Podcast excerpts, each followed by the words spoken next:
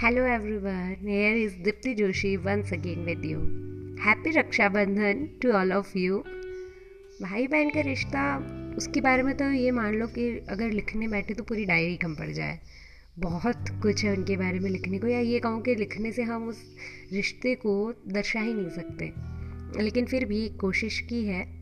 कुछ लिखा है जो आप सबके सामने लिख कर आई हूँ। भाई बहन के बिना ज़िंदगी का कोई रंग नहीं है। उनसे जाके पूछो, जिनके भाई बहन उनके संग नहीं है। हाँ मुझे ज़िंदगी जीने का कोई ढंग नहीं है। उनके साथ के बिना अब जीवन में कोई उमंग नहीं है। ऐसे तो वो धरती के दूसरे छोर से मेरे साथ हैं। लेकिन दूरियों में कहाँ वो बात है? उनके बिन बेरंग से छुट्टियों वाले दिन रात है। चैन आ जाता है जब हो जाती ही उनसे मेरी मुलाकात है। जब तक दिन में चालीस बार मिनिमम मिनिमम दिन में जब तक चालीस बार उनसे धीरे बोल ना सुन लो, तब तक बात करने में भी कहाँ वो बात है?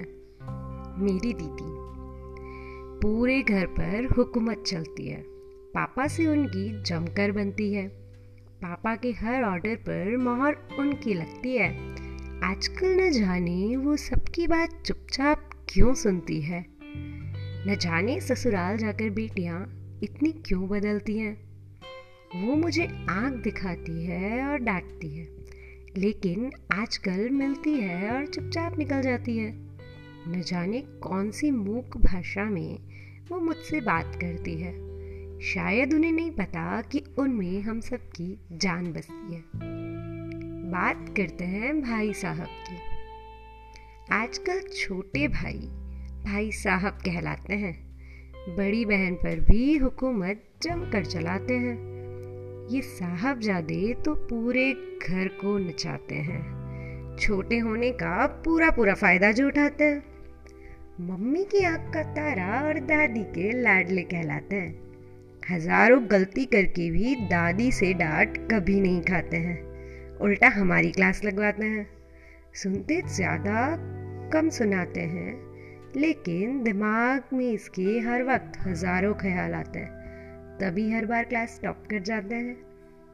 और हम बीच वाले बच्चे बीच वाले ही रह जाते हैं। तो मेरे बारे में तो कहना ही क्या? बीच वालों की दास्ता तो आप सबको पता है।